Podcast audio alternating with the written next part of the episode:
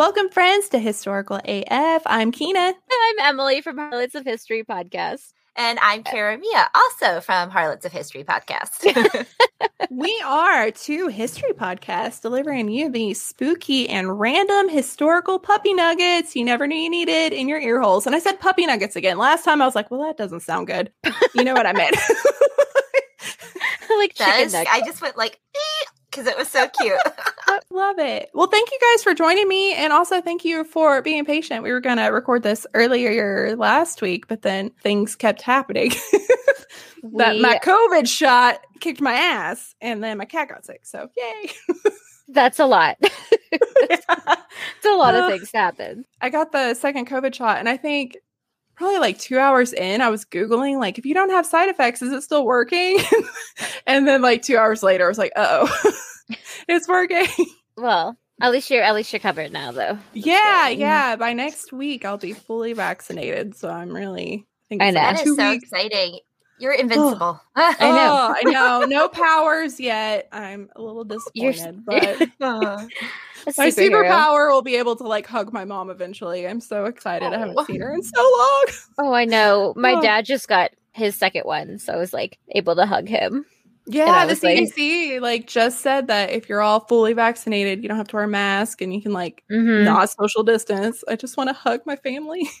Yeah, we I, my parents are like in our bubble, just the four of us, and like none of us leave our house or like do anything. Yeah. We still try really hard to like, social distance and Mhm. not like I haven't hugged my parents even, and we just like try to be outside. Hopefully soon. Well, tell everybody about your podcast. Emily and I are very amateur historians, but we love, love, love, love, love to reteach ourselves and relearn about history, especially amazing women. And we love to talk about the subjects that were taboo in our households growing up, which was like practically everything. We are especially really passionate about being advocates for sex workers and Mm-hmm. also just very much about reclaiming your own sexuality. And we're just like very interested in just, it's pretty much any woman's woman identifying, anybody, anything, nothing's off subject.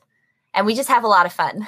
That's Yes. incredible. It Mhm. started out as like mistresses, and we wanted to expand it more. So basically, just any woman, and not necessarily like anyone who's been like.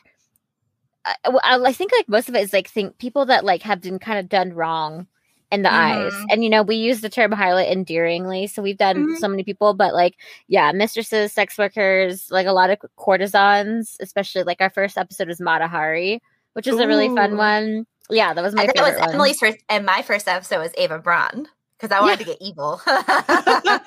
Oh, she's the worst. Actually, my, my our first episode we still haven't released. I think we might release this while we're on our um season hiatus. Is Ghislaine Maxwell? That was our first Oh. episode. it was very situ- like uh what is it called time appropriate at the yeah because everything was The- happening at the time Well, uh, the day that I went to record it, she was arrested. So I was like, I was Whoa. like madly being like, "Oh my god! Like I have to find out more information." Yeah, it was crazy. And it's such a good topic because there's also just so many women in history that were accused of being harlots for just, you know, Mhm. right and emily and, and we are you know going to have merch and all this stuff made up emily has a lot of the designs done but it's just like every single word that has been used against especially like women we are mostly sticking to like 1800s words but like you know strumpet and I love it. All those- yeah, trollop, Yeah, we- floozy. trollop yep yep Oh, my mom Mm. always has this funny story. My she used to sneak out and then like hymn her hymn line up every time she went out, and then she would like undo the hem when she went home. And my grandpa caught her one time, and he called her he called her a trollop, and she's like, I don't know what that means, but it does not sound good.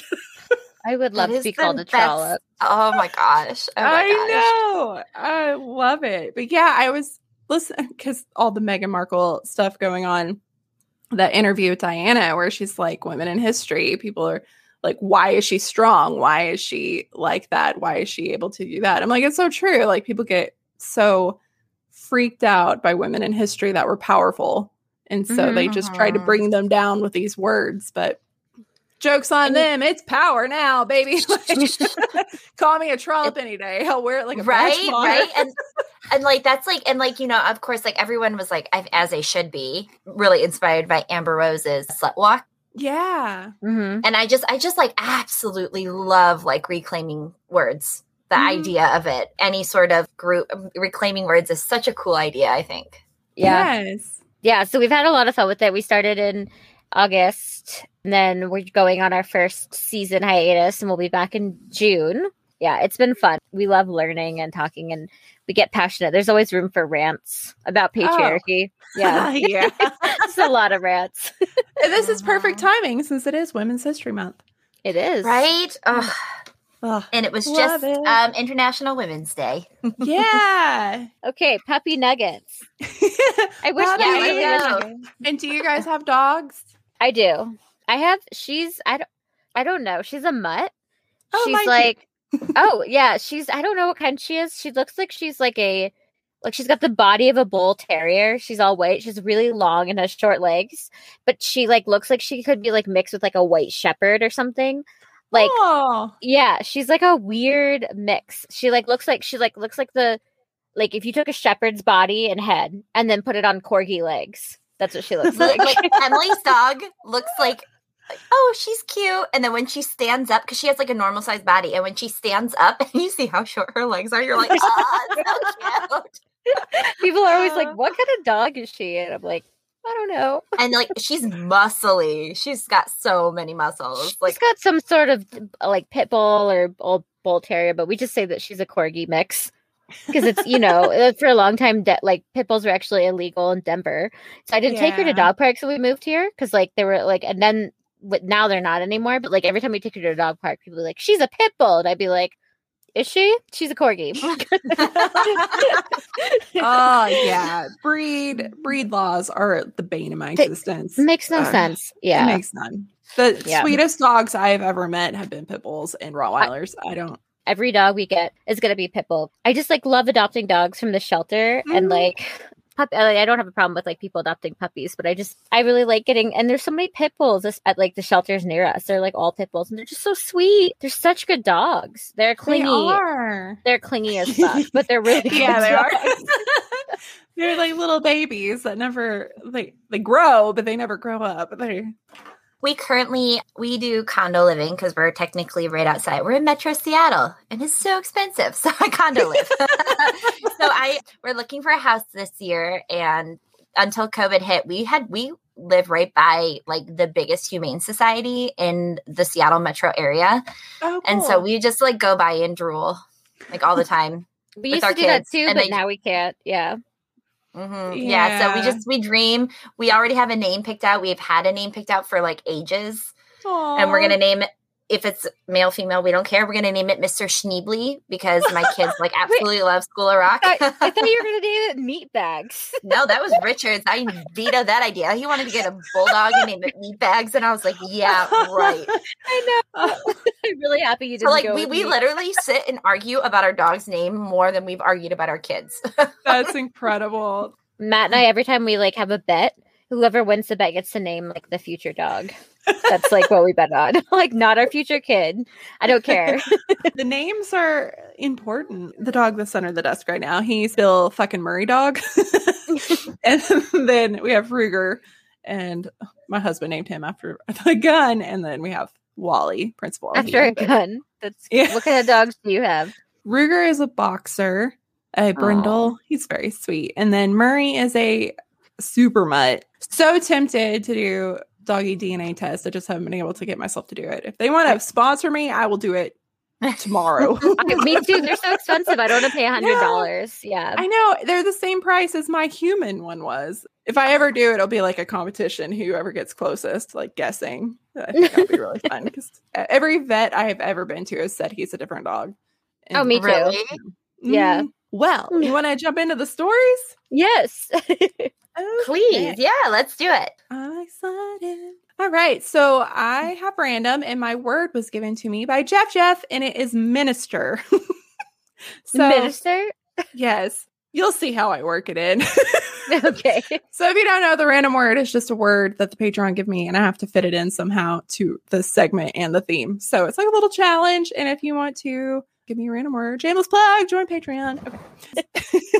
As we learned last week, dogs were one of the first animals to be domesticated by humans tens of thousands of years ago, but nobody knows when because they cannot decide.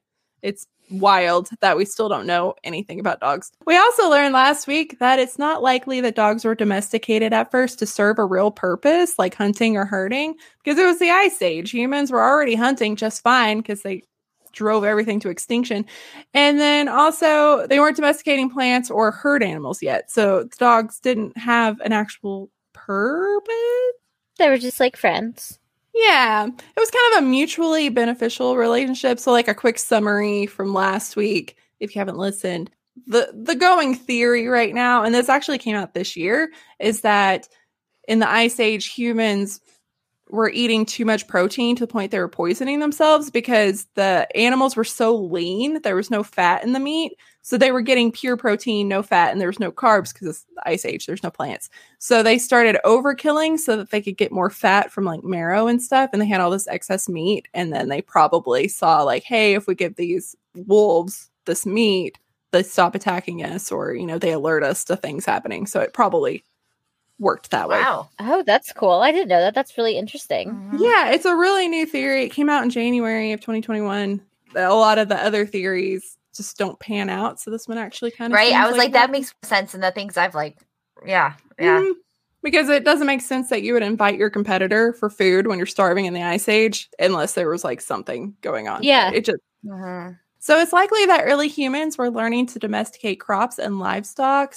And then dogs were kind of like, hey, I got you. And because dogs are very in tune to what they need to do to get what they want. So they probably figured out, like, hey, I can help you with that. And then they started using them for herding, guarding, pulling carts, and hunting. A lot of it just seems like it was an accident. Yeah, they just Like, realized. most most good things are, right? yeah, yeah. And then we also know that with time, dogs added another important job to their resume, being spoiled little fur babies as they became our companions. This whole segment is just gonna be a random history of dog training and psychology and like dog jobs. oh, Like cool. Okay. one. Here we go.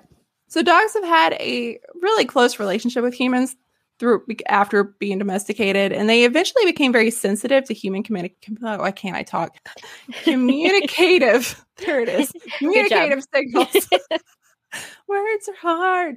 And they've had a lot of exposure to humans at that point. So they were picking up on speech, speech patterns, different like tones of voice during play when they're being serious. And they just have an innate ability to recognize human speak and mannerisms, which there's been a lot of studies on that. And it's a lot of times like dogs aren't have to be, they don't have to be taught. They just know. They can even Mhm. read eye gestures. Like if you dart your eyes, your dogs are going to look at what you're looking at.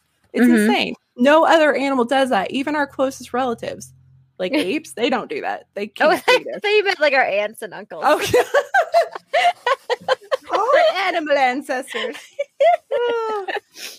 So That are you pretty a- much just saying like dogs are really empathic?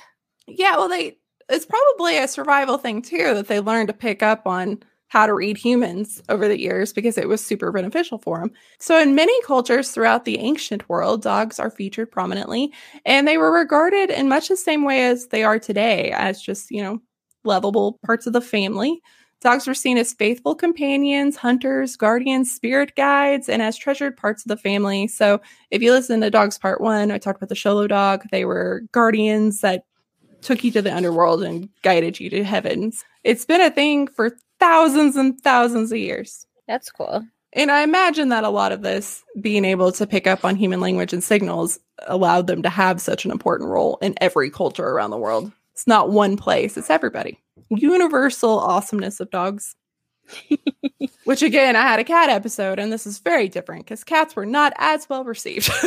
a Cats lot of are like with- assholes. Yeah. yeah, I mean, they're cute, but they're an acquired taste. Yeah, and that's the thing is like dogs will kind of bend to your will. Cats will not. So like medieval Europe are like, well, obviously it's a, the devil. My partner, he has this like garden sprayer hose and he keeps it by the bed for when the cats like fuck around in the middle of the night. And he'll literally go from like a dead sleep to waking up and just like spraying the shit out of them because they'll like jump on the kitchen counter. Like one of them will just like run up the wall. Like he gets like six feet up the wall. I don't know how he does it, but he just like he has the zoomies at night, so he'll just like literally run up the entire door frame. Yeah, I don't like Cats insane. are wild. They're crazy. Yeah. So let's start around 2150 to 1400 BCE. So, one of the oldest written stories that we have where dogs appear domesticated was from ancient Mesopotamia, where they appear in an elevated role as a companion to the goddess Ishtar. And like the bad bitch she is, she traveled with seven prized hunting dogs and blinged out collars and leashes. That's cool. Yeah. And although Egypt is often credited for having invented the dog collar, it most likely developed here. There's a golden pendant of a dog. It's clearly a saluki. I think that's how you say it. I have a picture because I didn't know what that was. and again, if you want to see the photos, check social media or join Patreon. Another shameless plug. So this. Got the Oh, ears. Got the sweet little ears. oh, Cute. cute. So they found Oh. this pendant that's cool. and it was found in the Sumerian city of I think it's Uruk. Uruk? I can't remember. Uh, do you guys know? Do you know Sumerian? No, unfortunately Yeah, not. fluently, fluently. Uh huh. like I know some about the art there, but that is it. yeah, I know. I took uh, art history class on this, but now I don't remember how to pronounce it. But this was dated 3,300 BCE. Oh wow. This is the dog that I just showed you, the Saluki, I think. And if I'm saying that wrong, I'm so sorry. And if you can tell, there's like little carvings around the neck. And Mhm. it's the first instance of a dog wearing a collar in art. Oh, that's cool. Oh. Yeah, it's a super wide collar. Just got smaller. Okay, there we go. Can you see it Uh, a little better now? Yeah. Mhm. Yeah. So he's wearing a collar. And so that's why they were like, well, you know, we thought it was Egypt for a long time, but this proved no, it was Mesopotamia. And And Egypt claimed enough stuff. yeah, it's true. Egypt's got a lot going for it. It can give some other people some stuff. right. So it can be assumed that if dogs are featured in collars and leashes, they were trained to walk in them. So it's one of the first instances where we're like, yeah, people are training these dogs. That's cool. And they were also. I wonder, like, aids. Why someone was like, "Oh yeah, let's let's put this let's put a collar and a leash on," instead of just like training the dogs walk next to them. And I feel like I would prefer a dog that would just like walk freely. So a lot of the Mesopotamian art have a lot of puppers. Like this is a very realistic dog. I think this one's Oh yeah. yeah. that's cool. So people walking their dogs. Mm-hmm. Dogs are also depicted in a lot of Mesopotamian art as hunters and companions. Dogs were kept in the home, and we know this from the art, and they were treated in much the same way as we treat dogs today. And we talked about in the first episode with in Mesoamerica, they were when the colonizers came, they were like they tucked the dogs in at night because they were hairless, so they were cold. So they like to tuck them in with babies. So there's just Aw. documentation of all these cultures treating them kind of like That's so children. cute. yeah. Really cute. I like love that. And inscriptions and plaques depict dogs waiting for their masters. So there's a lot of pictures of them just kind of waiting by a door, waiting for them to come home, showing loyalty. And there's even one instance where a guy is playing a flute to his dog. So it kind of just shows like a family element. That's cool. So now let's travel to Egypt. More puppers. and the cool thing about Egypt is because of their collars, we know some of the names of these dogs. That's I'm cool. so excited. So a lot of the collars that survived were leather, and then they're also in reliefs in some of the stela. So some of these names include the brave one, reliable, the good herdsman, north Aw. wind, antelope, and there was even a useless. Oh, Oh, oh, I want oh. him. I want him. I was like, I think that'd be my dog. I think that's Polar. Like you can keep your north wind. I'll take useless. Oh, and other so names sweet. came from like the dog's color. So they had a blackie, and while others were given numbers, like one was just called the fifth. Oh, I bet Many a of- man named him. just a number one, two, Yeah. three, four. And many of the names seem to represent just endearment, while some talk just about their abilities or capabilities. So a lot of the working dogs might just be like hurting one, you know, Mhm. a little less personal. Mm. The earliest evidence of dog collars in Egypt are on wall paintings like this one that I'm showing you. And this one's from 3500 BCE. It's a man walking some dogs on leashes. The leash is super simple. It's probably just a rope and then it's tied to a collar. And these collars, like it's depicted here, are a single piece of leather that's stitched and then glued to form a ring. And then it was slipped over the dog's head. That one dog kind of looks like an alligator. It It's like he wasn't actually walking dogs; they were actually like walking alligators. it's possible. Be like Florida. Egypt was Florida. Ancient Florida. yeah. and then they kind of did an upgrade. So they went from that kind of a collar to like super fancy ones. So this one is more elaborate, and this would have been New Kingdom here. But around Middle Kingdom, which is 2040 to 1782 BCE, they started putting uh, copper and bronze studs on them. So you can see that here. A little bit of evidence Mhm. of that. And then in New Kingdom, they start doing etchings. So this one was found in a tomb and it was under a noble that was under the reign of Thutmose the fourth. God, Roman numerals. I have to stop and think every time I look at one. like, no, no, no, I swear I'm smart. But this one has horses. So these are horses. Oh, that's cool. And then there's also lotus flowers. And then it was dyed a pale pink. Cute. Yeah. So a lot of work went into that.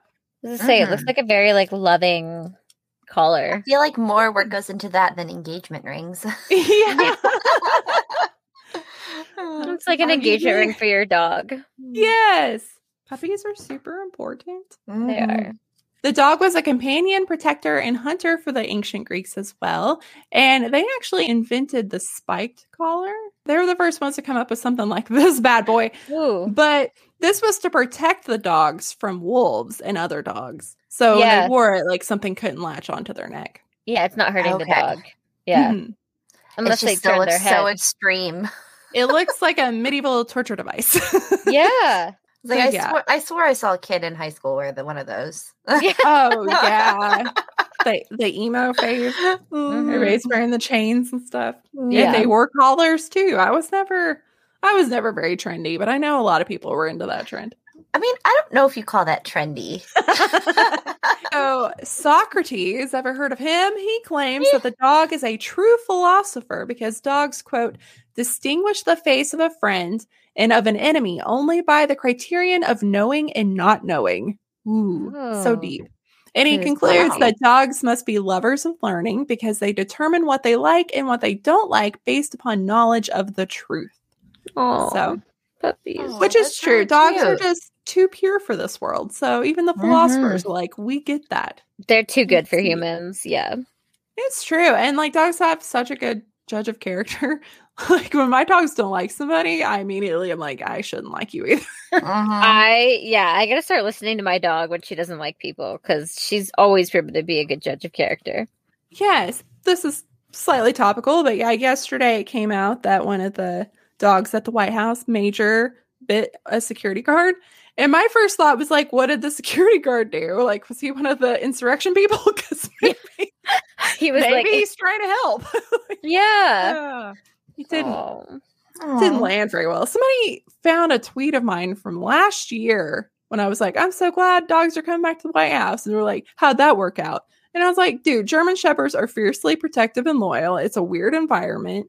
You know, I would- like yeah, it's a- just it's they just changed houses. Like literally, Yeah. the the dog's entire life just changed. and oh, I'm sure there's- there's so much tension because it's such a high that. stress job. Yeah. So Yeah. I'm sure he was just and I guess he nipped at a security guard's hand, but I'm like, how do we know that A the guy nip is didn't as far it? as I'm, a nip's not a bite. no, Yeah. yeah, And the dog is super well trained. And we'll talk about it at the end here, but Okay. I just, I was like, everybody was just like, kill the dog. I'm like, no. No. I yeah, I was like if I already decided if, my, if anything if my dog ever bites anyone, like I'm going off the grid with her. I'm like, Yeah. I'm sorry, Karamia, I love you, but I'm like going to move to a cave with my dog. you well, it's super visit, scary. like, he also said that the dog has learned who is a friend and who is not, and based on that knowledge, responds appropriately. While human beings are often deceived as to who their true friends are. I mean, he's not wrong. No, that's Oh, true. yeah. That's so funny. I love it. Yes. And then we have ancient Rome. There's the Latin poet Virgil who wrote, quote, Never with dogs on guard need you fear the stalls of midnight thieves. Oh, Yes. A lot of things that kept reoccurring. It's just like if you had a dog in your house, you don't have to worry. So it's kind of sweet. And like business people too, because they had the open air market. So of course you might want to have, you know, a little guard guard uh-huh. pupper there, making sure your entire livelihood is safe. So people Right. The writer Varro, in his work on living in the country, says that every family should have two types of dogs a hunting dog and a watchdog. And he says dogs protect people not only from wild animals and thieves, but also from supernatural threats. Ooh, I'm just going to touch on a spooky. And if you've talked about it, I will cut it out. We probably have it. so the goddess, I, think it's pronounced trivia. I'm not sure if it's different pronunciation. If not, I'm I swear I'm smart. So the goddess Trivia, who is the Roman version of the Greek Hecate, was the queen of ghosts and haunted crossroads and graveyards, and she was associated with witchcraft. She stole upon people silently to prey on them, but dogs were always aware of her first. So if a dog was looking and barking at nothing, everybody knew she was approaching, or it was some other disembodied spirit. and dogs can totally see ghosts. My cat one time hissed at my bookshelf, and then three seconds later, something fell like off the back end of the. Like it felt like I had like a piece of paper go flying off the bookshelf from the top shelf, like right before she hissed it. I was like, it was a ghost. It was totally. A Oh. I'm sure they can. So I think it's hilarious that even in ancient Rome, they're like, yeah, they see they're seeing ghosts. Oh, like, this totally. checks out. yeah. And then around 127 to 116 BC, a Roman farmer, Marcus Varro, recorded advice on raising and training puppies for herding livestock. His writings indicate that not only was dog training for specific tasks well established, but there was value in early training and it was recognized. And we don't know a lot about the training in the ancient world before this, but from Rome to about 19th century, we do know a lot because people started writing it down. Unfortunately, it's going to get sad for a second, but I'm going to speed right through it because I can't handle anybody being mean to pupper dogs. No. for about two millennia, it was generally believed that dogs, like horses and children, if we're going to be honest, had wild spirits that needed to be broken. These these were not fun times. I can do this, Keen. Okay, so this is not too bad. So in 1848, W.N. Hutchinson published his book. This is a mouthful. Dog breaking, the most expeditious, certain, and easy method, whether great excellence or mediocrity, be required with odds and ends to those who love the dog and the gun. I don't know what, What? the gun's about, but that's a what is the Really? gun doing there? I don't know. But that's a really long title, man. Oh my god. Nobody's I gonna hate- remember I that. I hate that. I hate that. Like breaking don't like in it. something. No. I just I do not like, like it. you break in a pair of shoes and that's about it. Yeah, Yeah. yeah.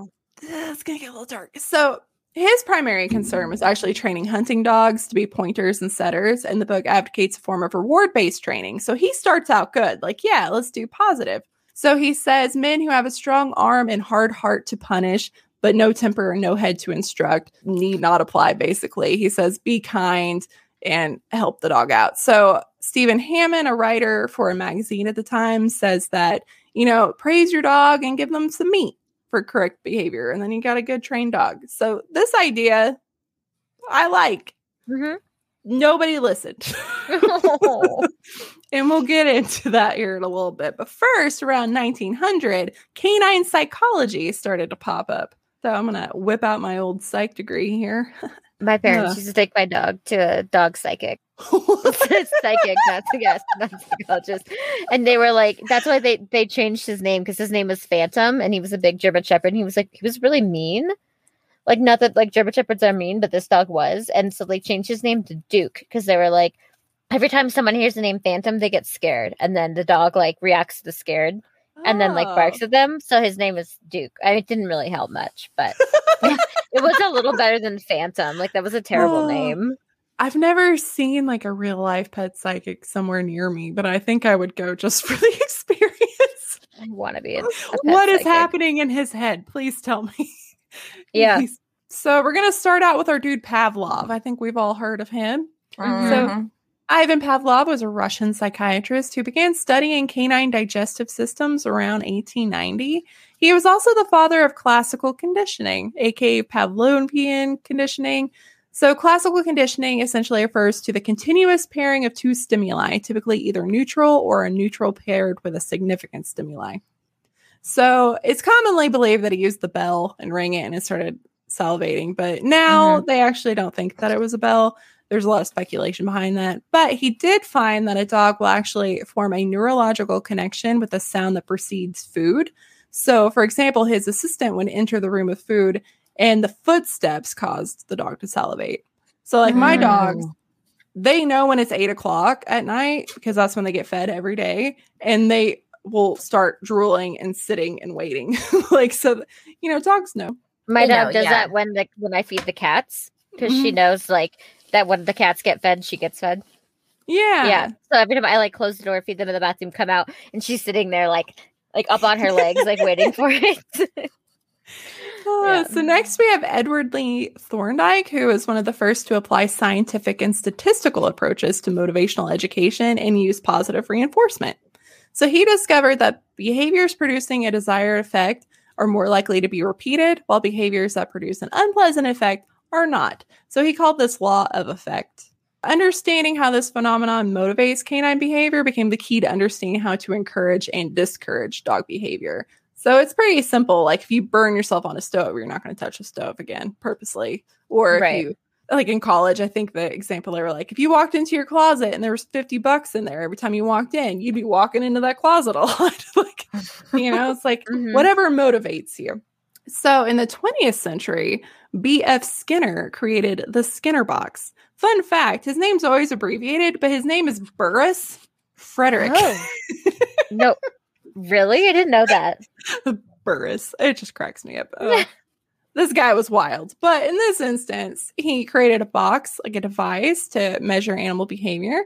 So this apparatus had a lever and then a slot for food reward and then a source of water. So he would put an animal inside, like a dog, and it would begin to move around. And eventually it would like hit the lever and food would come out. And so he figured out soon enough that the animal would learn that that lever equaled reward. So that birthed operant conditioning.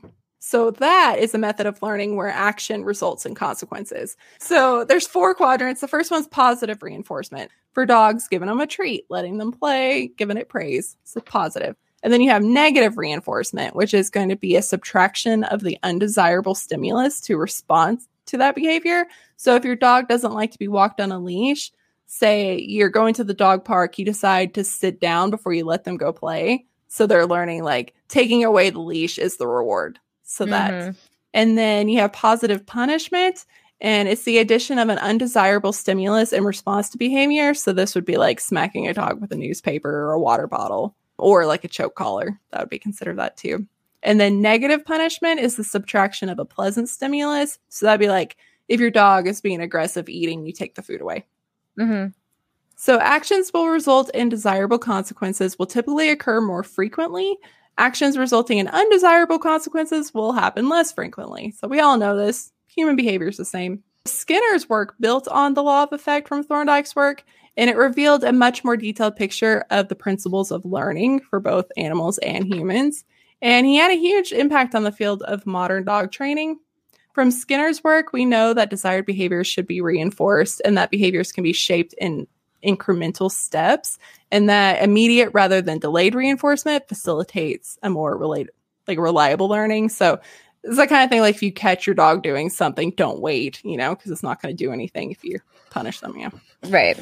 So dog training as a profession got off on a rocky start because world wars and one of the major things that created this big revolution of dog training was Germany. Germany Mm. was really like mass training dogs for a lot of their programs. And we talked a little bit last episode about the mercy dogs, but there was a lot of terrifying things that the Germans did with their dogs as well.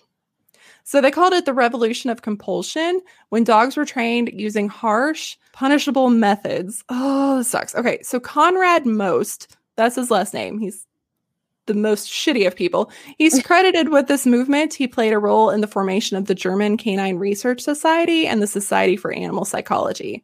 This means that they tended to use mostly positive punishment, i.e., discomfort, pain, force, essentially adding aversive repercussions to get results. Hmm. And this was popularized by his fucking book called Training Dogs, a manual. It was just a manual of like how to beat your dog. It's Oh. Is this- is that- horrifying.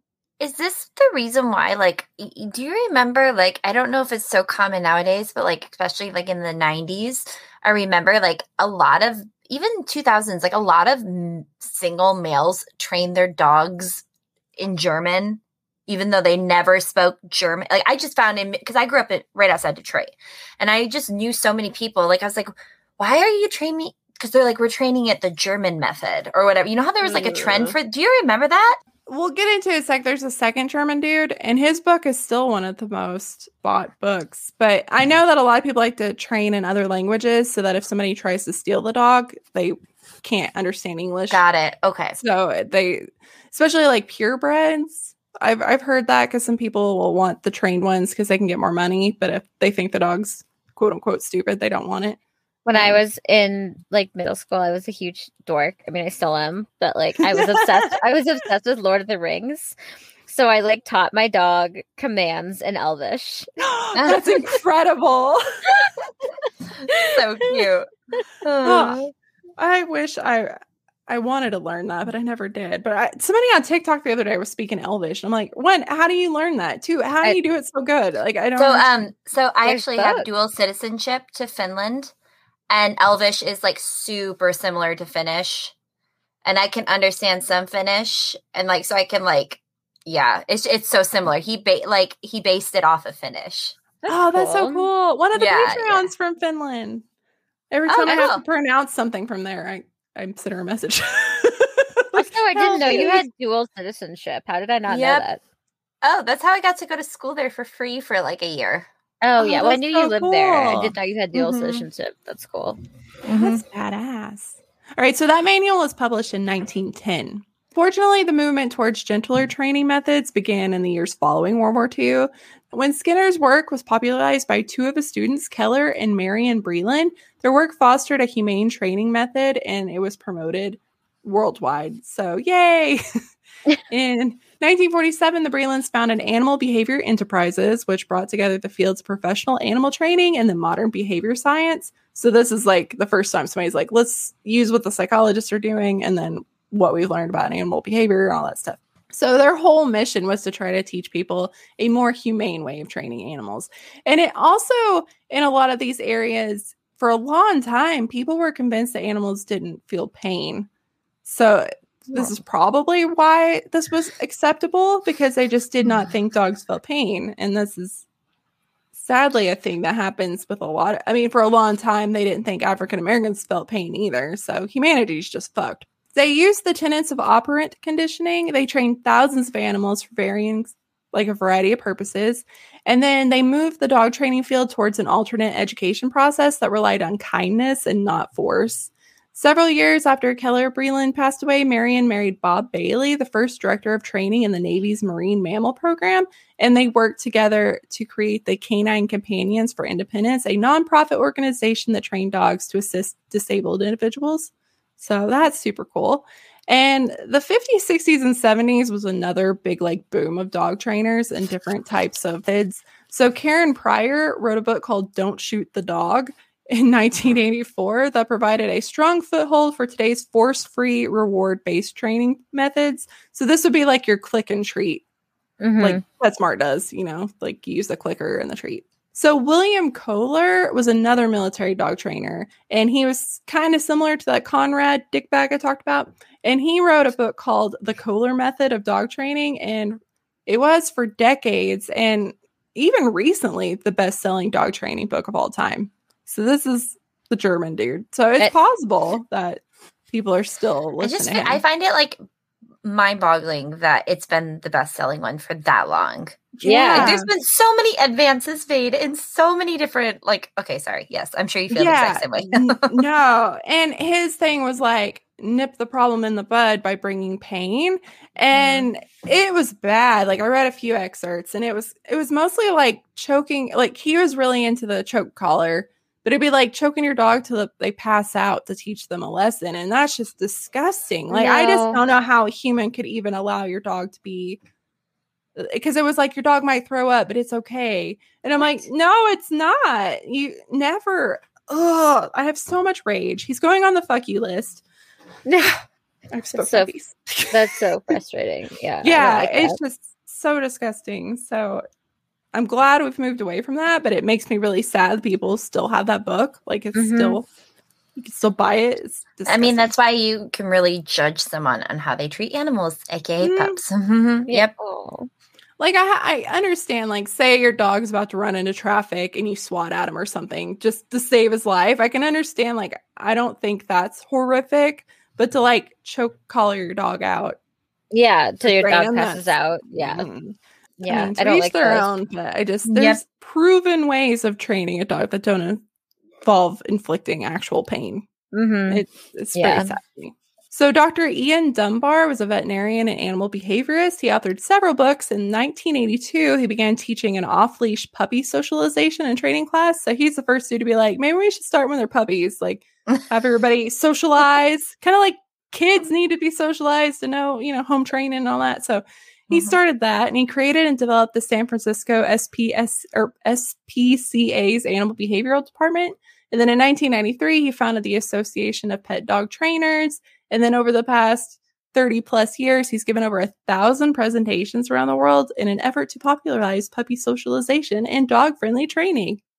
So oh, that's that's cute.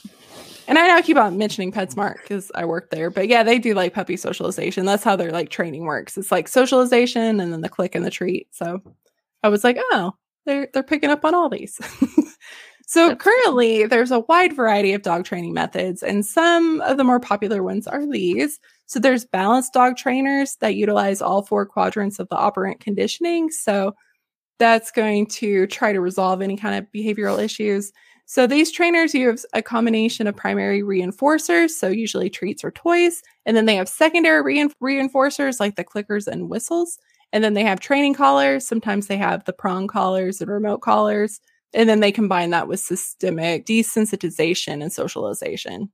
The next one is purely positive dog trainers, and those are still popular. These trainers exclusively use positive reinforcement to train dogs and attempt to resolve behavioral problems that way. So they never use like a water bottle or any of that stuff. Mm-hmm. There's the dominance or pack leader trainers that use the theory that dogs are still very much like their wolf ancestors and need to be treated as such, aka like strong pack leader. Like I've known people have done that too. Like I'm the leader of the pack. Listen to me. No, no. Yeah. So the next one's behavioral adjustment training, and it's a force-free method based primarily around systemic desensitization and closely monitoring your dog's body language and reactions in order to avoid flooding or reaching over their threshold. This system is based around negative reinforcement and sometimes use clicker training to mark desirable behaviors. I kind of like some of that. You can tell with your dog's body language, you know, being really in tune to like what's bothering them and situations that bother them. Because Mhm. Mm-hmm. my dog, like if he's really uncomfortable, he's more likely to maybe nip at somebody. I can tell by his body language, but Yeah. No, I can. Yeah, I can see that. He's just got a lot of anxiety. It's not a bad dog. He's just, I mean, like we all do. Yeah, my dog. My dog is the same. Yeah. yeah, he's he's like puppy weed if that's a thing. I know it is. I don't know how to get it, but I think he needs it.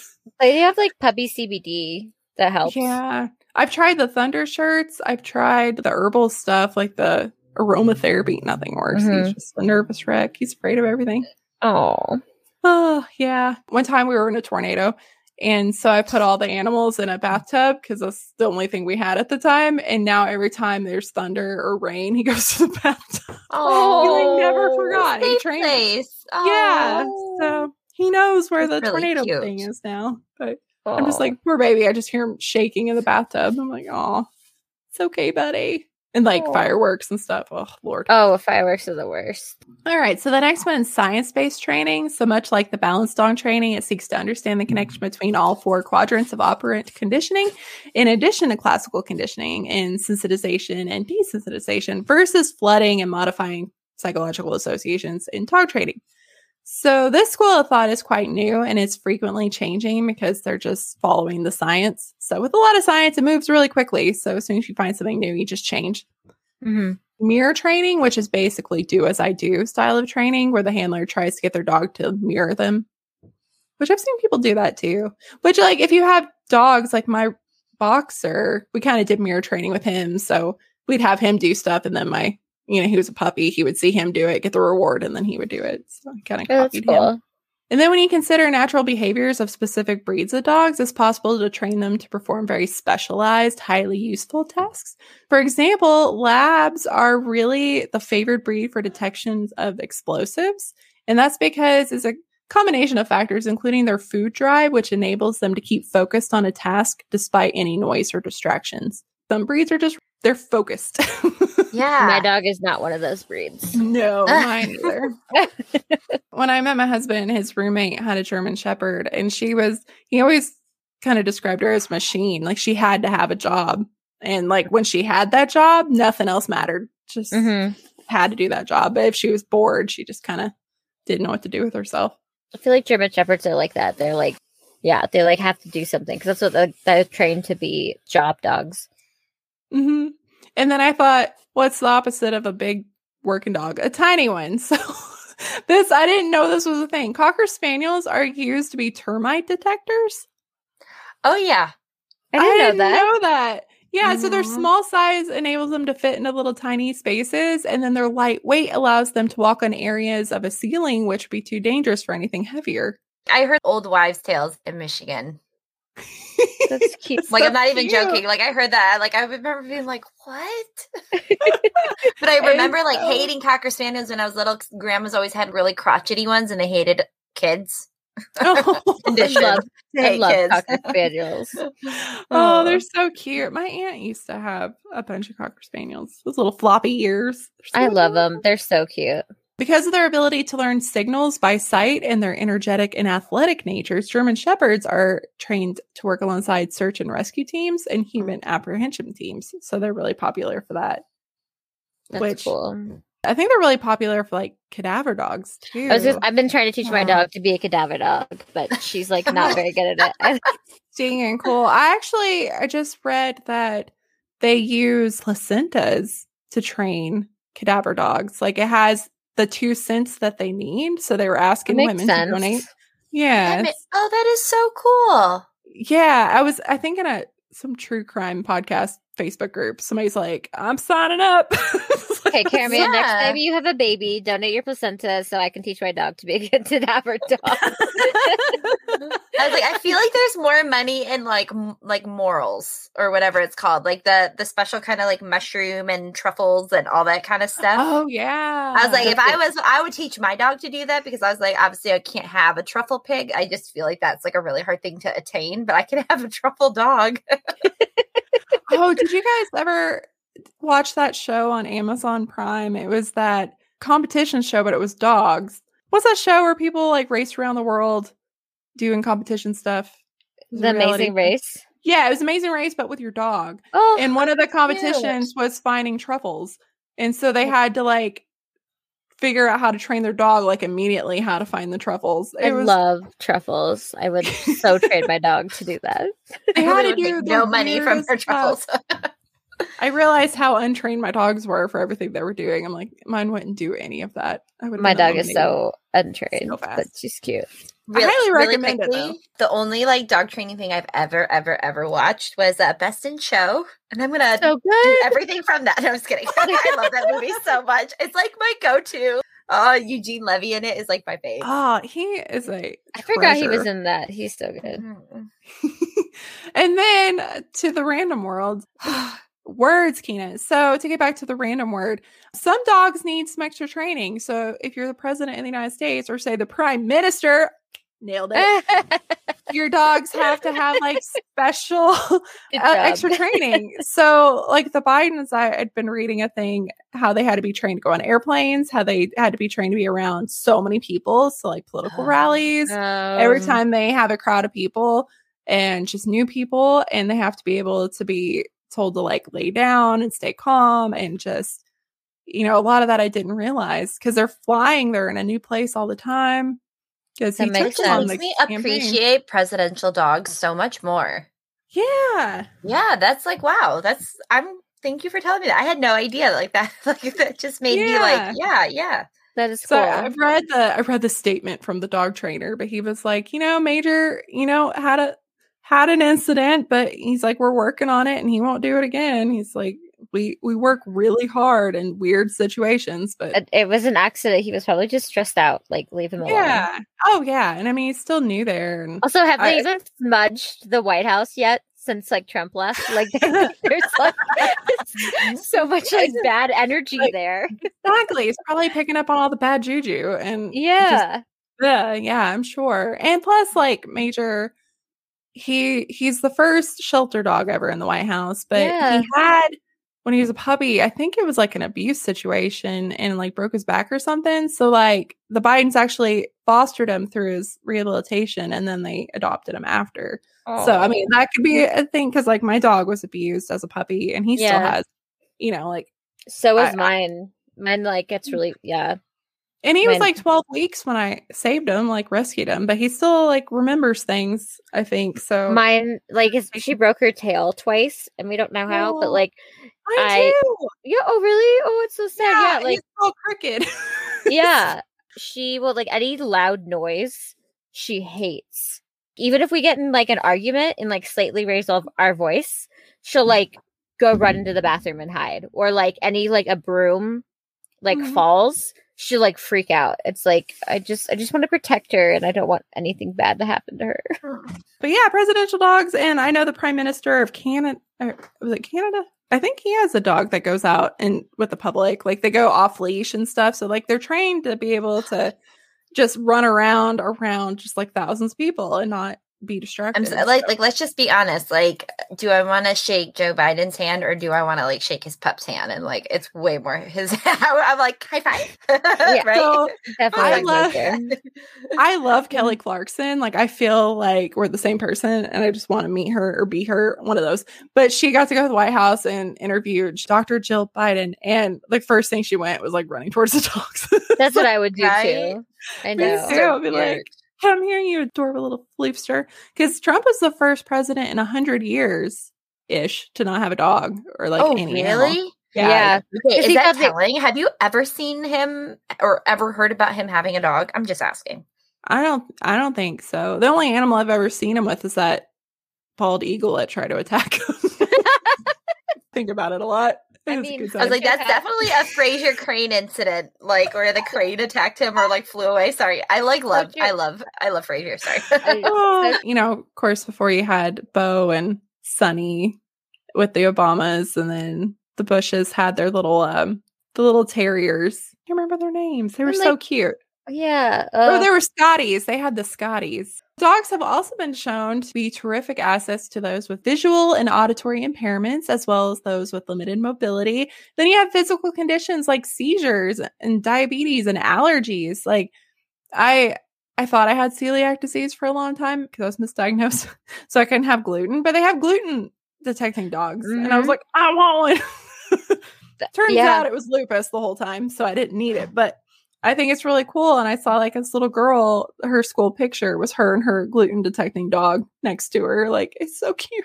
I- I'm addicted to TikTok. I'm on there all the time. But one person was recording something and she started to have a seizure, but she didn't realize it, but the dog realized it. So the dog got on her, got her on the ground before she even realized one was coming. So before she had any indication that she herself didn't even know it was happening, the dog was like, I got you. I've, I've been like training my dog to be like an emotional support dog a little bit because I have I like had anxiety before, but like during the pandemic, it's just gone like way up. Oh, yeah. So yeah, you could. I've like watched like TikTok videos. She's pretty good. Like now she knows. I had a panic attack the other day, and she just came and like laid on my chest and like waited to like until I was done. But like sometimes she gets really So excited, sweet. then she'll like lick my face, and I'm like, I don't want you to like lick my face while I'm like having a panic attack because I already can't breathe. And she's like, yeah. but yeah, no, and then like I've trained her to like come lay on because it's I forget what it's called. Oh, deep pressure therapy. So like it's actually been trained to the dogs like laying on your legs to like calm you down. So like yeah, there's and I've so seen helpful. those too. Um, Mhm. I saw one video of this. She was training her dog, and for something else, I think it was for like a emotional support thing. But she was going up and down, and it activated her POT syndrome. So she started to actually go into a like start to pass out and then it showed like the dog doing what it was supposed to and then because that's the other thing if you ever see a dog working and Mhm. a person is down like y- usually the dog will have like instructions somewhere on it or you Mhm. call help and just leave let the dog work. I think a lot of people don't know what to do but the dog knows what it's doing so don't ever try to get in the way of that. And then also like you mentioned mental health conditions like ptsd and panic disorders dogs are just invaluable. Mhm. Like, they They're can really sense a panic attack before people even realize they're having them. And especially like military dogs like you know vets that come home and have ptsd and such like their dogs are lifesavers literally Mhm. Mhm. my heart so dogs have to be very highly trained as well as companions so you have to have a dog that has a job is super focused but is also your best friend so with these types of situation it's a very uh there's a lot that goes into it and some dogs just i know some dogs just can't hack it that's why it's like um the training school dropout cute little adoptions they do they're like he just couldn't couldn't do it but he's still cute Yeah. So they're carefully selected to have the right physical ability and temperament. They are then put through intense training that is reward based, so it's all positive reinforcement. And then these dogs are trained to ignore distractions. They have to be able to take directions. They're taught to lead, to communicate, to follow commands. And it's imperative that these animals be thoroughly trained before, you know, if they have any mishaps or endanger the lives of the owner. So they're trained first till they're just perfection and then you get to meet your dog and then you have to go through the training process all over again but with that dog. So the dogs are training for a really long time. Oh. Sounds exhausting. yeah, i was like i'm and drug search and rescue or bomb squad dogs are highly trained in tracking and alerting skills. Police and protection dogs are trained in controlled aggression each animal is highly skilled in their respective field and they're not interchangeable so it's not like you can have a bomb dog and then be like okay well now we're going to go do this other thing they have to do their Mhm. one They're thing. one thing. Yeah, that makes Mhm. sense. And dogs trained in tracking abilities are less likely to be trained using heavy handed techniques, while police and protection dogs are. So, if you've ever seen like a police dog training, yeah, they're taught to be aggressive because they're taking down people, the people in the suits and stuff. And the latest dog training taking place is in the medical field. And this is so fucking cool. Dogs have such highly sensitive noses, they can sniff out things like cancer. So, there's all these studies going on that dogs can actually smell cancer before it's detectable. Wow, that's cool. That's so cool. I Dogs are the best. know. They are just insane. And of course, puppers still play a huge role in the military. So a Belgian uh I don't know how to say this. Malin Malinois? Oh, uh, Malinois. Yeah. okay, Malinois. I got a Mhm. picture. This this little, little sweet guy here jumping out of an airplane. Oh my god, that's an airplane. dog- That's Yes, this is a helicopter. They are parachuting the dog. what? Look how confident that dog is. Okay, I have jumped out of an airplane before, and I well, I was actually pushed out of the airplane because I wouldn't jump out on my own. But like, I can tell you, I was I, I was not oh, that confident. Oh god, that like gives me like PTSD. Oh, Yes. That's so, so, cool. this dude's name is Cairo, and he was the dog involved in the 2011 raid that ended with Osama bin Laden's death. This dog is a goddamn hero. He jumped out of the plane. I cannot get over that. Yes, and he was one of the first ones in that compound. God, so okay. the dog and the trainer and like a couple of people went to do the first, you know, sweep, and the dog was in the first part of it. He actually wore a special dog armor that can withstand withstand clouds of hot shrapnel. So he actually had his own like Kevlar. How did he get his parachute pulled? I'm assuming his companion does it. I should ask. One of my friend's husband does that. I need to ask how it works That's cool. because they're not touching as they jump. Yeah, yeah, and it would be hard to. unless maybe it's it, like, like, maybe it comes out on its own. maybe that's like a time activated thing. Maybe like don't- maybe the owner has like a button or something. Yeah, maybe that's Yeah. what it is. Because That's like in case is. they got separated a little bit too much, yeah. I should have googled that, but I didn't think of it. Just like, of course they're gonna let the dog survive. I know he lives. Got a bunch of awards. Good pupper dog. Oh, That's cool. And then we've talked about the Mercy Dogs last episode, and they saved so many lives. They would bring first aid to people on the battlefield because, you know, you couldn't necessarily get help in World War II in the trenches. And they would also be able to sniff out life in people that looked dead. So a normal like first aid respondent would think that person's dead and the dog would be like nah he's alive and they saved so many people that way Oh, that's wow, I had no idea. Yeah it's incredible and then in the korean war and vietnam they were used as tunnel dogs and sentry dogs and even today dogs still hunt down and find ieds and then they find people as trackers i thought this was hilarious oh this is a quote we have a tradition in the program. The canines don't have formal rank by structure, but they do traditionally hold rank of non commissioned officer. Handlers are E3s, E4s, and their dogs always outrank them. That's amazing. And the reason the dog outranks them is because they want the handler to always have respect for their dogs. And you As have they should. Oh, yes. Oh, that's so cute. and you always have respect for your senior NCO. These are your partners. Do they like? I wonder. Do they salute their dogs? I don't know. I need to I mean, if they're if they're a senior ranking, kind of I have mean, to, right? possibly. I don't know. Sorry, that would just be like the cutest thing if I saw someone doing that to their dog. I'd be like, So oh. cute. Yeah, I just love it that they're trained like this is your partner, not equipment. This is not a dog. This is your Mhm. partner. And that was from Major Matthew Kowalski and the 341st Training Squadron Commander at Joint Base San Antonio, Lackland, which is just down the road from me. And it has the Department of Defense's military working dog program because this is where security forces goes to their training. So Lackland is the Air Force boot camp. And then they also do security forces here. And uh, Lackland has a really, really just incredible dog memorial for all the working dogs in the military. It's so cool. Oh. Oh. If you ever get a chance to see that, I highly recommend it. I took pictures. We brought the dogs and had them like, Oh, like, that's so cute. yeah, it was really, really, really cool. So, why dogs? Like, why can't we replace them with a person machine? And in short, it's impossible. So, a lot of our science and technology has been trying to replicate what a dog can do, but it can't. Like, their olfactory glands are 10,000 times more sensitive than any piece of equipment we've ever developed. So, the detection work they do, like finding explosives, it can never be replaced. It's just incredible. And oh. of course, you know, there's the intangible parts too. Military working dogs are treasured companions for their handlers. And the bond they share, like human and their doggy partner, it doesn't end when their time is service is over. Most of them spend the rest of their life with their handler. It's so sweet. That's so sweet. Oh. So that's my segment. It got really mushy at the end. But yeah, I just love it because you especially like police dogs, military dogs, you always see like, you know, they spend the rest of their lives just being a you know, best friend after They're so working for so many times. cute. Oh, I love dogs. They do good work. They're good. They're good puppers. Hello, friends. I'm really excited to tell you about the podcast new sponsor, She's Birdie. It's a personal safety alarm that helps deter an attack. So if you're threatened, you activate Birdie's siren and flashing light to create a diversion.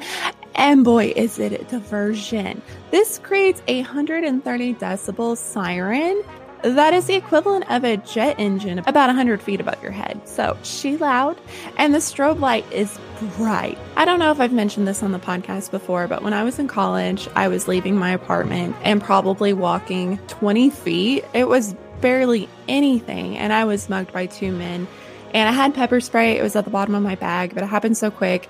All I had in my hand was my keys. It's traumatizing. And I also, you know, go for a walk every day. I love hiking. And it's really hard to feel safe sometimes. And if you're like me, you're also always going on government property where you can't have a weapon. And I live in Texas where it is really windy. And I think about that because if I were to activate my pepper spray, there's a huge possibility that it's going to blow back and I'll pepper spray myself because the wind here is insane. If you've never been to South Texas, it's crazy. So I love She's Birdie because it's loud enough where I know I'm going to draw attention to myself. I know that when I was mugged, the two men that did it looked really nervous.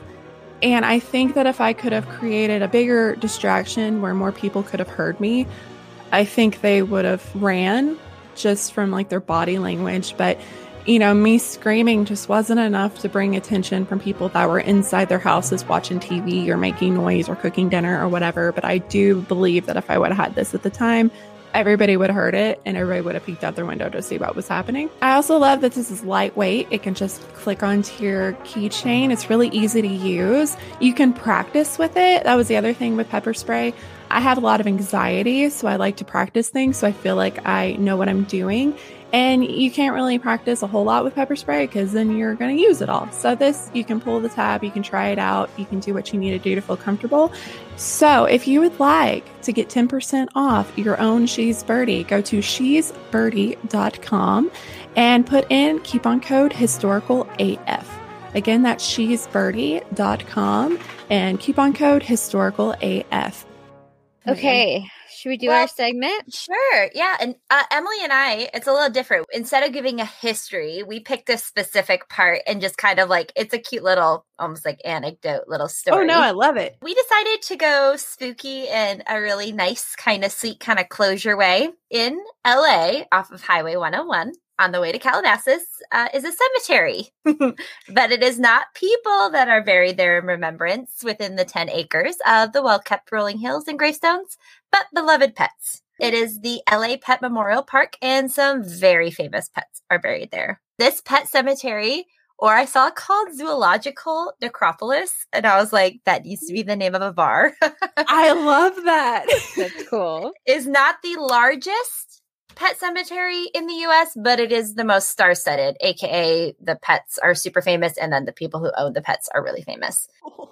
And it was it's actually still called and was called, especially like in its prime heyday, Dog Heaven for the Stars. Dr. Eugene C. Jones, who was a veterinarian to the upper class and film industry of West Hollywood, created the park in 1928 because it was, and I looked it up, it is still illegal to bury any animal or fowl unless in an established cemetery in California. Oh, I was like, I Oh. definitely think that we buried our dogs in our house when we lived up like under it.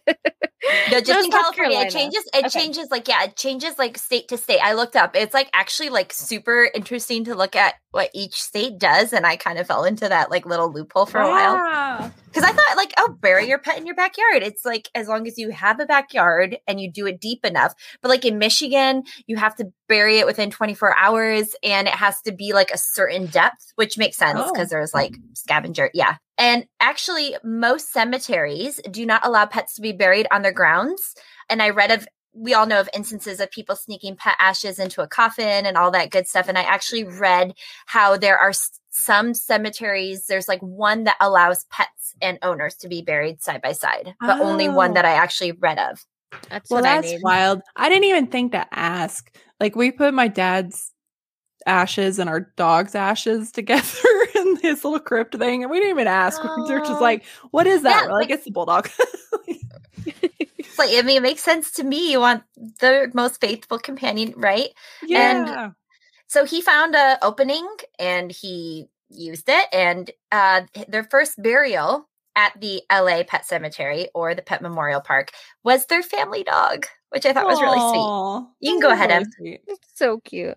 So the mortuary in the city was run as a typical funeral parlor, but with many different sized caskets on display from affordable to thousands of dollars. That was back in the 1920s and 30s. So grave sites were about $7.25, or they could be embalmed and placed in a mausoleum. And that would have cost $400, which is over like $6,000 today. Wow.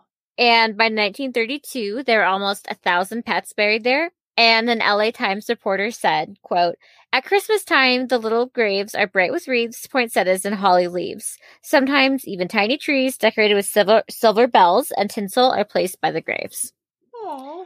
I know. So visitors often remark that the grave sites are better kept and are more ornate than other graveyards meant for humans. Chewed up tennis balls and colorful windmills. There are pictures of beloved pets everywhere and animal statues dressed to the nines. The epigraphs are are so endearing. So like Saint Francis of is this Assisi? Yeah, but it's just St. Francis. Yeah. Okay. Mhm. who's the patron saint of animals, can be found everywhere. There's a mausoleum with stained glass windows, a pets, crematorium, and a viewing room or two. Like you can go watch YouTube videos of people taking tours of this place and it's like going on the best scavenger hunt ever because even if you don't find what you're looking for, everything is just so cute. And like the pet names are ridiculous. Like I was dying. Like there were so many Lucifers. and yeah, just like the LA Times reporter said, around the winter holidays, the cemetery became decorated with like red and green leaves for Christmas and also blue and silver for Hanukkah. And I've read some pet owners even put like seven foot tall trees on the grave sites, but then stopped because those were like getting blown down in the winds. But they just it like goes they go they go overboard. all yeah. out. It's really cute. I love my literary bit. Evelyn Waugh eh, came and incognito to interview one of the managers of the cemetery and the manager only kind of knew him as Mr. Wall. He like pronounced it wrong. But you know Evelyn Waugh wrote Brideshead Revisited.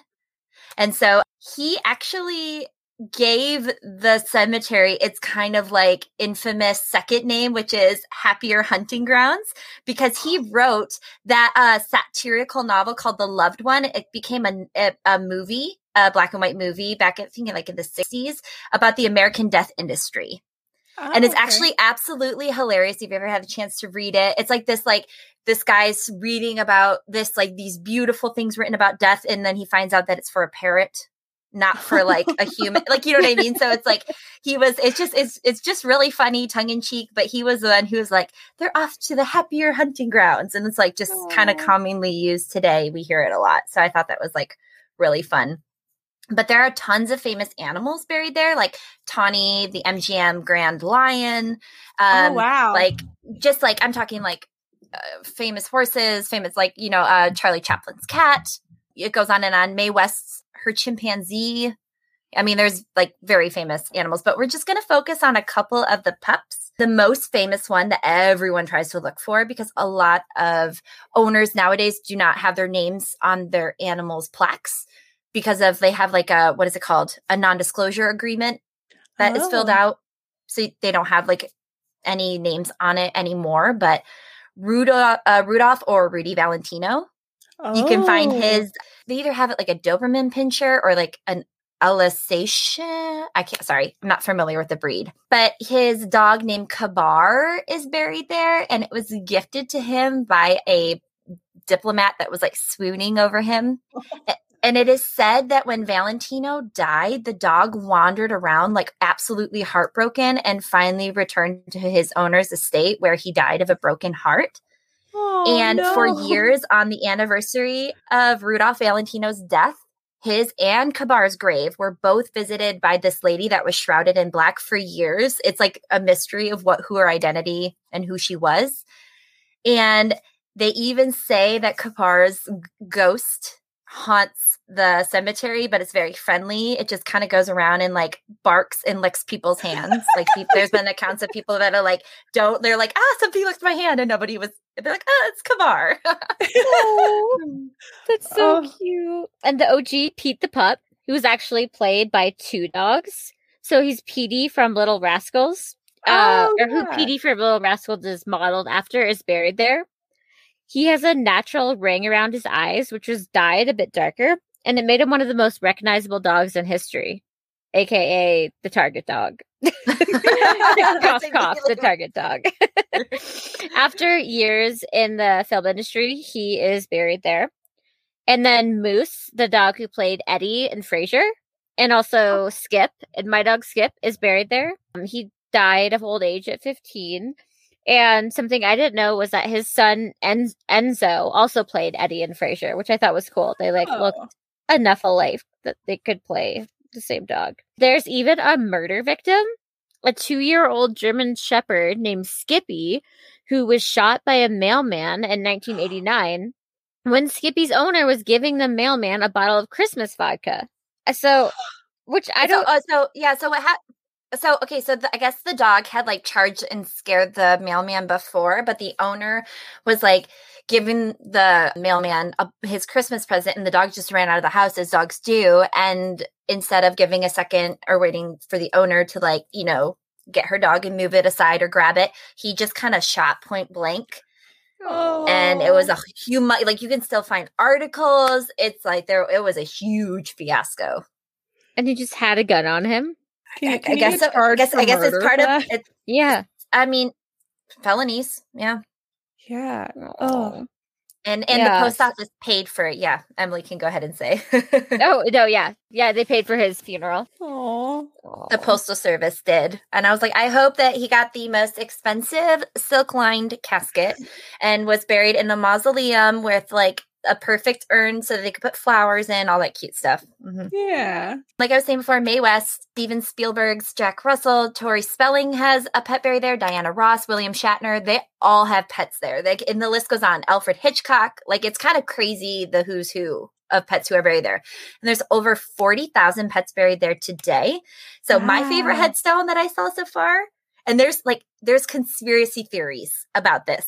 It says Manson, our evil cat, is attacking angels now. And that was just my personal favorite one. I know it's not a puppy, but I was just my favorite one that I saw. And like there's actually conspiracy theories relating to like okay, was this Manson part of the family or was it not? Like it's just it's actually like I literally saw YouTube multiple YouTube videos. I was like, this is ridiculous.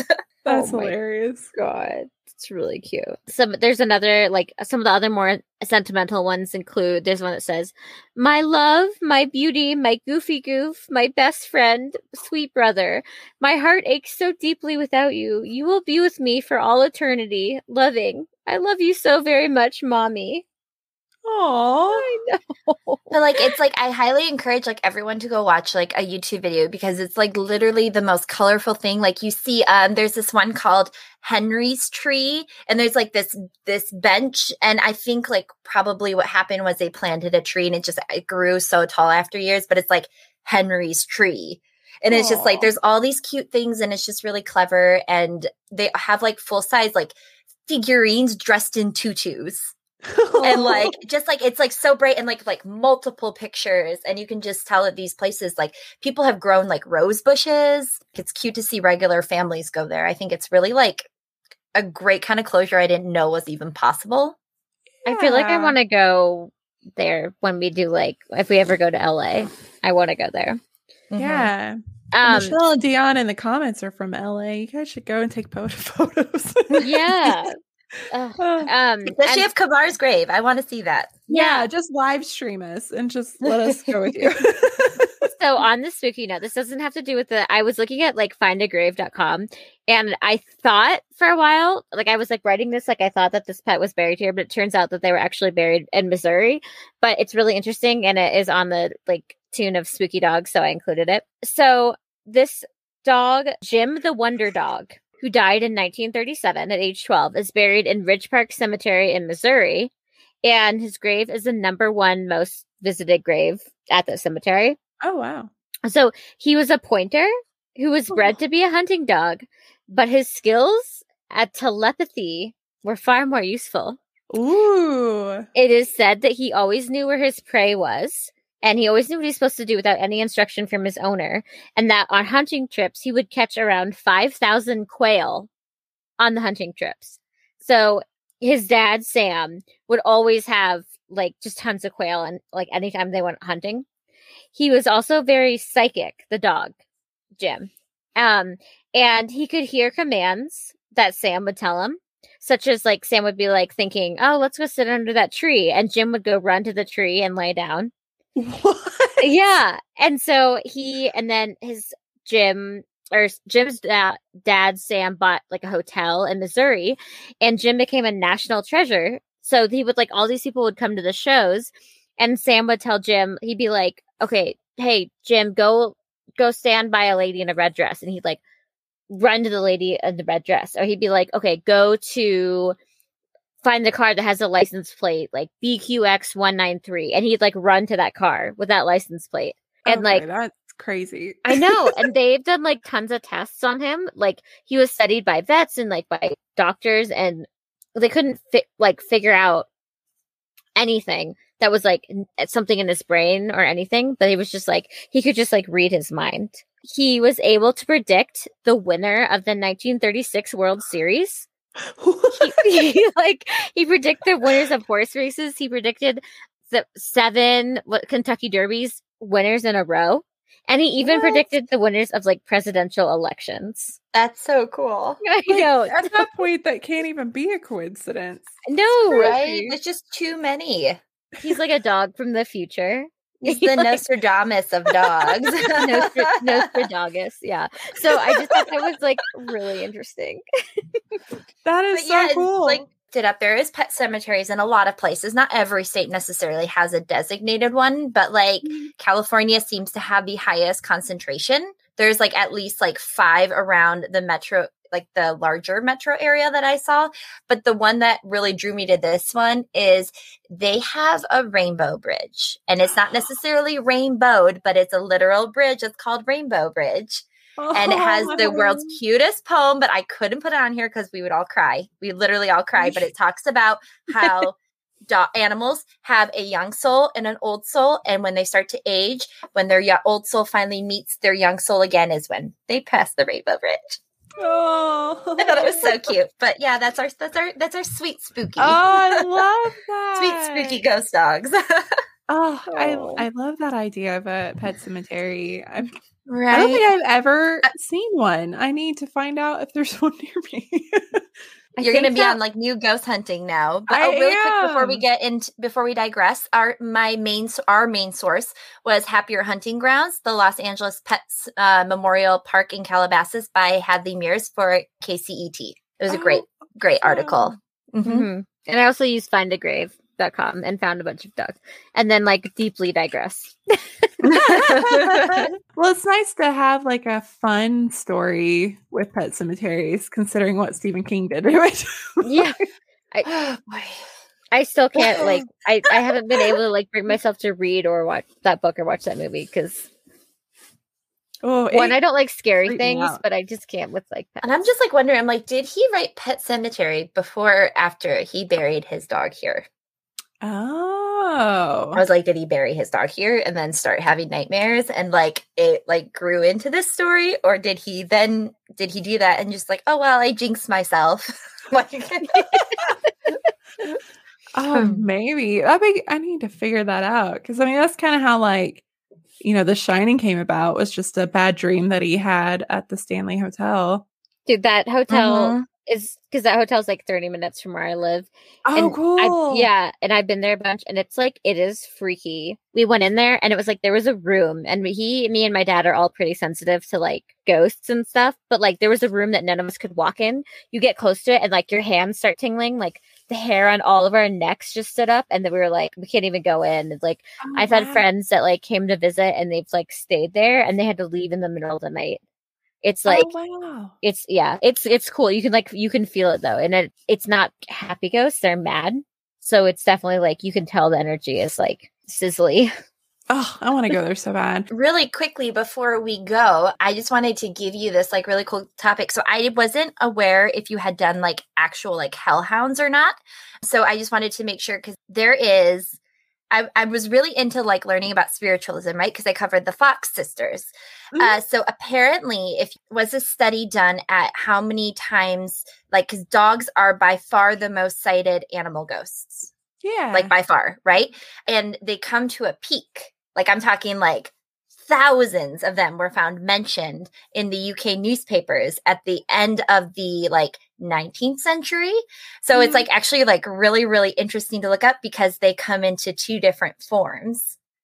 So they're either the hellhounds and they have a specific name or they are the friendly ghosts. And there it got so interesting. So I was like, you know, for a later episode, if you ever want to dive into that, it was incredibly interesting to see how and where they manifested and like the pictures that go along with it and the pictures that were in the older newspapers that probably like absolutely terrified people like back in the like, you know, the late 1800s. So oh, yeah. so cool. That was a thing, and I don't know if it was everywhere, but the superstition that whatever was buried in a cemetery first was trapped there forever. So they'd always bury a dog first, and then the dog would be oh, like. I a- did not know that. i didn't know that either So it was like the I think the Grim.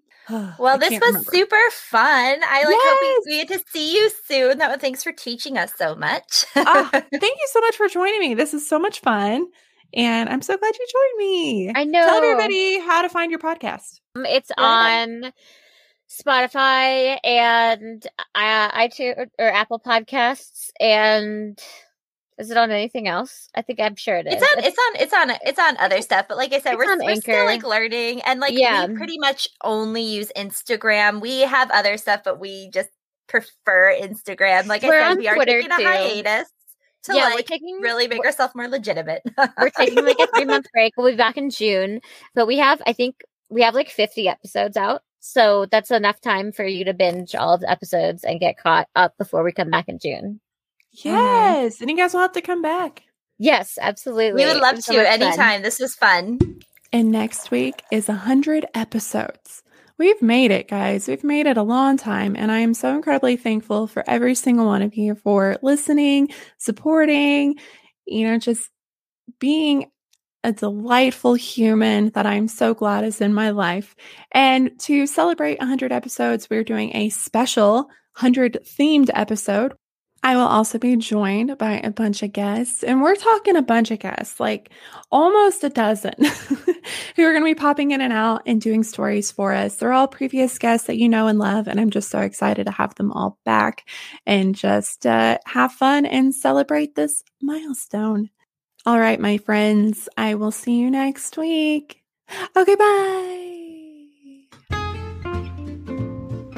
Have you ever wondered why you have an Achilles heel? Or maybe why the days of the week are named the way that they are? Well, I'm here to tell you. Thoroughly Modern Mythology is a podcast that explores old mythology and the way that it impacts our everyday life. Every other week, we're going to have a podcast that will explore new myth, the way that it impacts the world around us every single day, and the way that mythology evolves. We're also going to get into some history, so I hope you enjoyed that class in high school. If you guys want to know more about how the world around you has been shaped by the oldest of stories, come on by. We're on Spotify and Anchor.fm. Just look for Thoroughly Modern Mythology. Thanks, guys. I hope we see you soon.